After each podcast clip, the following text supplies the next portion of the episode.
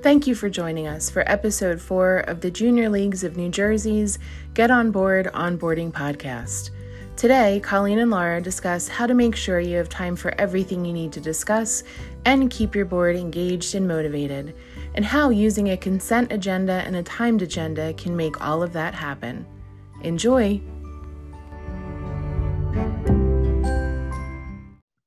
Hello, everyone. I am Colleen Markley. And I'm Laura Magadoff. And we are here to talk about some really dorky things to help you and your nonprofit board experience work really well. Some little effective tools and tricks. And part of what we're going to be talking about today is a consent agenda and a timed agenda and all kinds of other fabulous things that we have mentioned in some of our previous trainings in the board roles and responsibilities workshop that Laura and I did as part of the Get On Board program for Junior Leagues of New Jersey. Um, if you haven't seen that video yet, we're going to tell you again how awesome it is and how you want to make sure you check that out. You can find it on our website at getonboardnj.org. But first, Laura, tell us what you love about consent agendas. Yes. So I, I kind of lump consent agenda in uh, with some of the other board materials and packets. Um, and everyone's got their own name for it, but that are circulated in preparation for the meeting. And those are actually tool the two of the tools that I learned um, through junior league leadership and, and my experiences and um, had not seen them used actually in, in any other organizations, but they're mm-hmm. they're so I think they're so valuable and they were so instrumental for me that I've gone around everywhere trying to implement the same thing. And so mm-hmm. I've gone into other organizations and be like, no, no, guys, we need a consent agenda here. Um, and so I just think they are underused and undervalued and yet can be transformative to to the board meeting and the board experience um, you know in our board roles and responsibilities workshop that you mentioned um, we talk a lot about the importance of the board retaining a strategic role in, in operating the organization rather than kind of getting lost in the minutia of management and uh, management really being better served at that committee level um, and so I like to think about like the purpose of a board meeting is to just be talking about how the board is is focusing on the strategic goals and making sure that what management and committees are doing is on track towards that. And I, and I do think that the consent agenda really helps ensure that that's happening. I totally agree with you. And I love that you mentioned how you've used this in some of the other organizations where you've sat on boards. I have had the same experience that this was a tool that we um, learned during our junior league years and experiences. And then when I've gone to other boards, it's one of the very first things that I ask if we can make sure we implement. And it is such a time saver. And I think people so appreciate when you can be really effective with your time management. And when you have um, such a short window for people to be talking in an actual board meeting, making sure you make the best use of that time can be really important. Um, when I have worked with um, and consulted with other nonprofit boards, we, you know, a lot of the, the questions that people ask are very similar, right? And the very first question people say is, well, you know, once they understand the difference between governance work and management work, well, how much of our time should actually be spent on governance work? And some of what I've read in, you know, places like Board Source and Nonprofit Quarterly is that you really want to try to make sure that 75% of your conversation is governance and strategic oriented and that it's really important that you're not getting bogged down in the weeds. Um, you know, and for some boards that have a split with some of the work being done by a separate governing board and then other work being done by a management board, that'll look a little bit different. But even in a management board, you want to make sure that you're having really high level conversation and you're not getting bogged down with committee details. Um, and so, actually, on that, the one thing that strikes me, I, I, mean, we've certainly, I think you and I both served on boards where the board and the committee are kind of one and the same. And I yeah. think that there can be, you know, some value in separating your meetings and saying, yes. okay, today we're going to have our strategic hats on. And even though it's the same group of people that are in charge of coming up with those committee details, that's for a separate meeting. So it's it's a little bit of a false split, but I think again, even if you're a small organization where your board is doing both, it can help to be very intentional in what the purpose of that meeting will be. I absolutely agree with you. And I'm glad that you brought that up because I think it is really important to have that mindset about when are we talking about strategic and governance and big picture items and when are we going to spend time on the details? Because you do need time on the details. That's yeah. you can't not have that. but it's just a matter of when you're talking about that versus when you're talking about the big picture. Um, so laura you know that i have a little bit of a tirade and a soapbox moment when someone uses the example about how you don't want to spend time talking about the color of the napkins. So this is so obvious that it's not helpful and that's why i hate that as an example. And also not for nothing but i did spend a number of years in my life doing special event planning and fundraising events and we never talked about the color of the napkins. That was not something that took up time, even for people whose job it was to plan the event and talk about the color of the napkins. We talked a lot, a lot of other things besides the napkins, and I feel like it's really important to talk about that um, with realistic examples of what that sort of split looks like. So, you know, and this is a little bit of a sidebar from um, consent agenda, but I, I want to use this as an example of how we would then be able to liberally use a consent agenda. So, the strategic and governing conversation about the purpose of an event would be why are we having an event? Is this a fundraising event that we're trying to raise as much revenue as possible? Is this a celebration where we want all of our members to attend, even if they can't afford a particular ticket price? What kind of goals do we want to have as the outcome of the event? So all of that should be set when you're talking about the plans for why are we doing this? That's, that's the strategy. The, Exactly. We're talking about why we're doing it. That's the strategy behind it. And then when you get down to the what, the when, the where, that's the management part. And all of those things can literally be part of the consent agenda and approved with because you know that the strategic goals are in mind. So I, I think that time saving part of it is really important. I know that you like to talk about that too about when you're having people take time out of their days. Yeah yeah. I mean i, I feel passionate and strongly about this.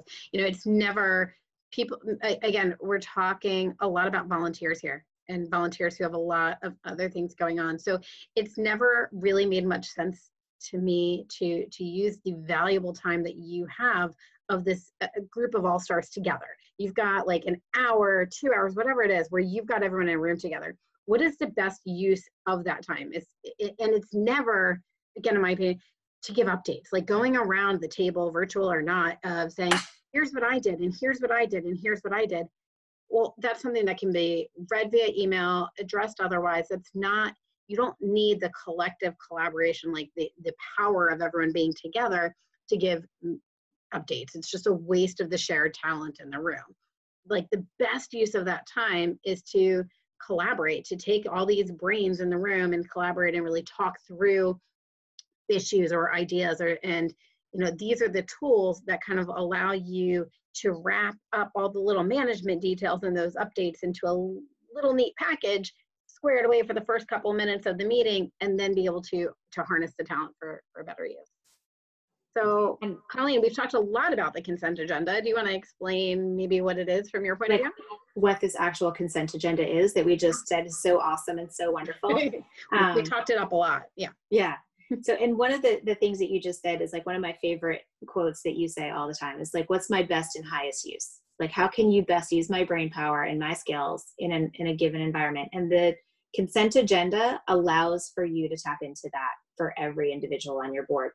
So let's pretend that you've already listened to our last podcast where we talked about board pre reading materials. Some people call it a board packet, some people call it board prep, some people call it an intra board memo, whatever it is that you call it. You've all read it and you know that there are a lot of pieces of information. And one of the things that the chair can do, because the chair is the person who's responsible for setting the agenda. So when the chair is putting this agenda together, they literally can put at the top of it consent agenda. And underneath that, they can bullet out all of the different things that are sort of like the no brainers. Like these are things that we as a board recognize they're important.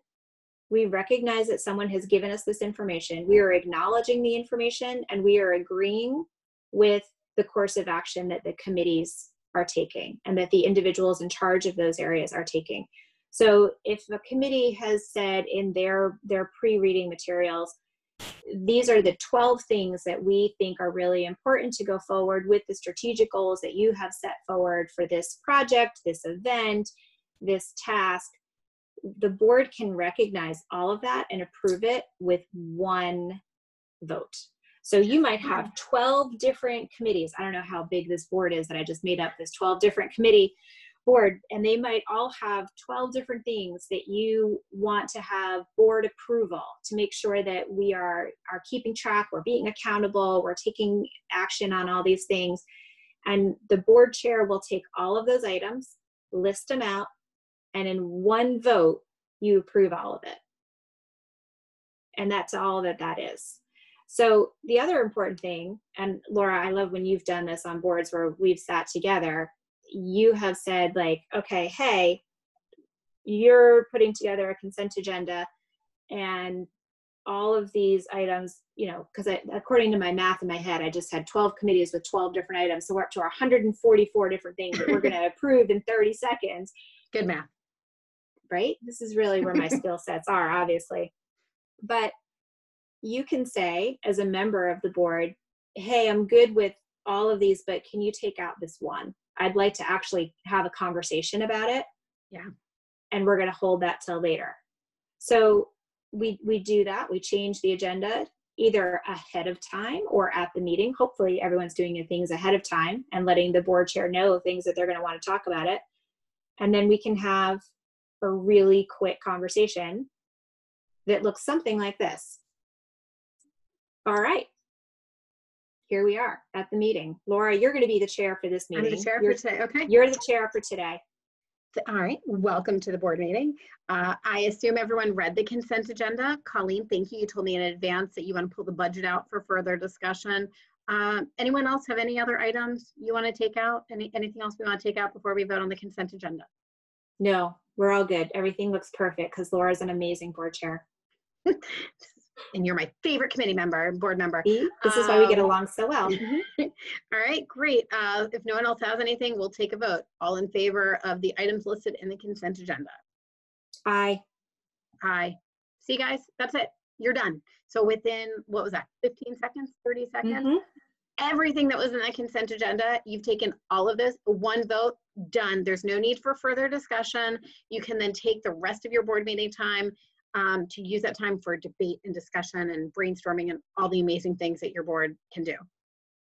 And this literally can save 45 minutes, an hour more of time for boards that haven't yet made really liberal use of the consent agenda. And I always recommend when a board chair is putting this together, be really liberal in what you're including. If someone wants to take something out for conversation, that is absolutely within their right as another member of the board to do so. But this way you're erring on the the side of how can we be most effective with our time? And the work that's done ahead of time makes that easy to have happen in the meeting time. So one of the things that hopefully you have um, already listened to in the podcast before was when we talked about all of that pre-reading material um, we've talked about how to set this up logistically with different tools, either Google Drive or another dashboard tool that you might have. Um, and, and I want to add, I want to add to it for a moment, if I could, though, because a lot of what we talked about before on pre-reading were things like articles. We said they could be pre-reading, but I want to emphasize that I consider board reports and those updates to be part of the pre-reading material. So whether you consider that mm-hmm. to be a mm-hmm. separate memorandum or everyone like I think again to to incorporate within the consent agenda to streamline the process. Uh, you know, keep those updates in the reports part of the pre-reading material, part of the consent agenda. Absolutely. And that way, when you vote yes or aye to the consent agenda, you're also reaffirming that you've had your duty and you've done it and you recognize that you have read everything and that you are prepared. And that's part of what that vote is. And just as a little parliamentarian side note, if you have not done the pre-reading, you cannot vote on the consent agenda. You need to abstain. And also, I don't know why you would not read a pre-reading material. That's part of what you're supposed to be doing. So obviously, no one would ever come unprepared to a meeting. Never. That would be Never. terrible. Mm-mm. No. So I think there's one other component that would be really helpful to talk about when we talk about consent agendas. It's also to talk about a timed agenda. And I think that this is um, one of my favorite tools. I mean, I, I try not to be like a super Pollyanna person. My, my family would probably say, well, you never are a Pollyanna person. You're always the doom and gloom girl. Um, but there are a couple of ways that I like to look at challenges that boards might have and try to find the underlying positive in that. So a board might say, we have such a hard time um, getting done on time. We we have people who just keep talking, who are really into discussion, and it's good discussion, but we don't know how to be more effective with keeping to ending on time. Which, if you've talked about your board norms and expectations, if ending by a certain time is important to your board, you need to be respectful of that and make sure that you, as the board chair, and members of the board are being respectful of that. Um, so the way that I like to talk about that is with a timed agenda. And so if you talk about people who are really chatty and really conversational and really want to get into discussion, that is a great problem to have because it means that the people who are sitting around your board table are passionate, they are enthusiastic, they are engaged, and they want to talk about all of the things at the board level, which is a great thing to have. Those are all positives that you want to encourage and have in board members, which is way better than a quiet board that's just rubber stamping everything and not discussing anything. Um, so, the way to handle that and to manage that is to make sure that you have been super specific with the items that need to be discussed and that you give an allotted time to how much conversation is going to happen on that topic. So if you've got an hour board meeting and there are four items that need to be discussed, well, you might want 15 minutes a piece, or you might say, okay, we really need to spend 30 minutes talking about this big issue. So we're going to time out the other things and get that done first with limited amount of time and and say exactly how many minutes or exactly what time it's going to be.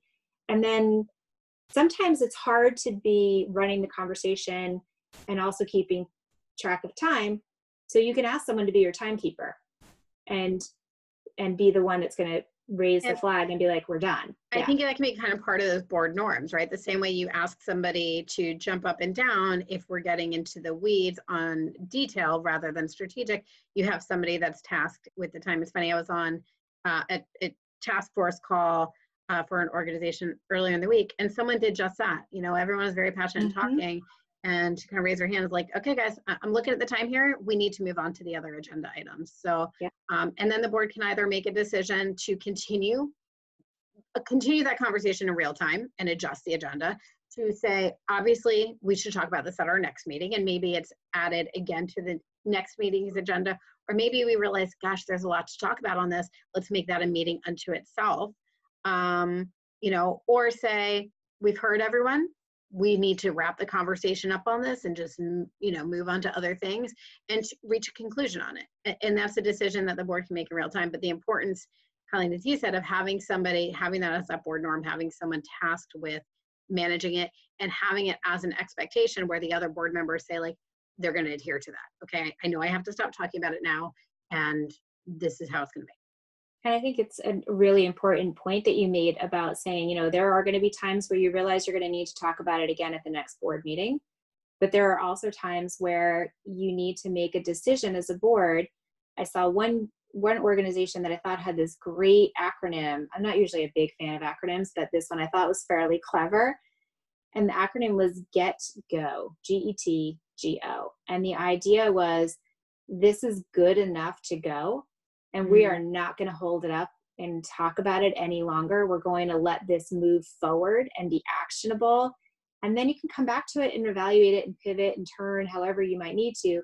But you don't want perfection to be the enemy of the good. You want to be able to have things move forward. And I know you say that all the time, Laura. don't let perfection be the enemy of the good and, and make sure that we can be effective with what we're doing um, and not over plan and over discuss forever and to realize that at some point it's got to be good enough to go. Otherwise, you just talk so much that you're not making anything happen other than meetings to have meetings to talk about meetings.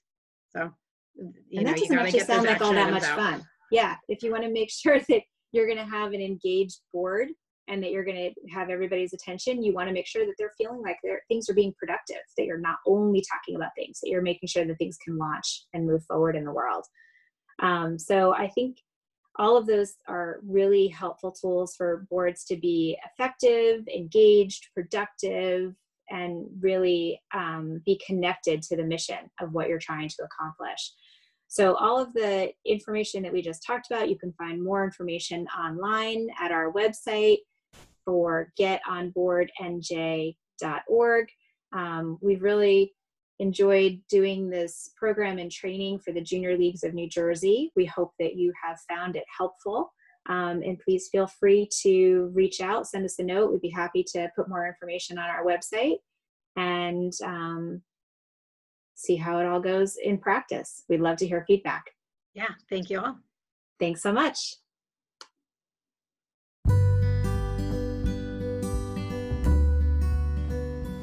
Thank you for joining us today. Please subscribe and message us so we know what future content you would like us to create. We're happy to have you on board.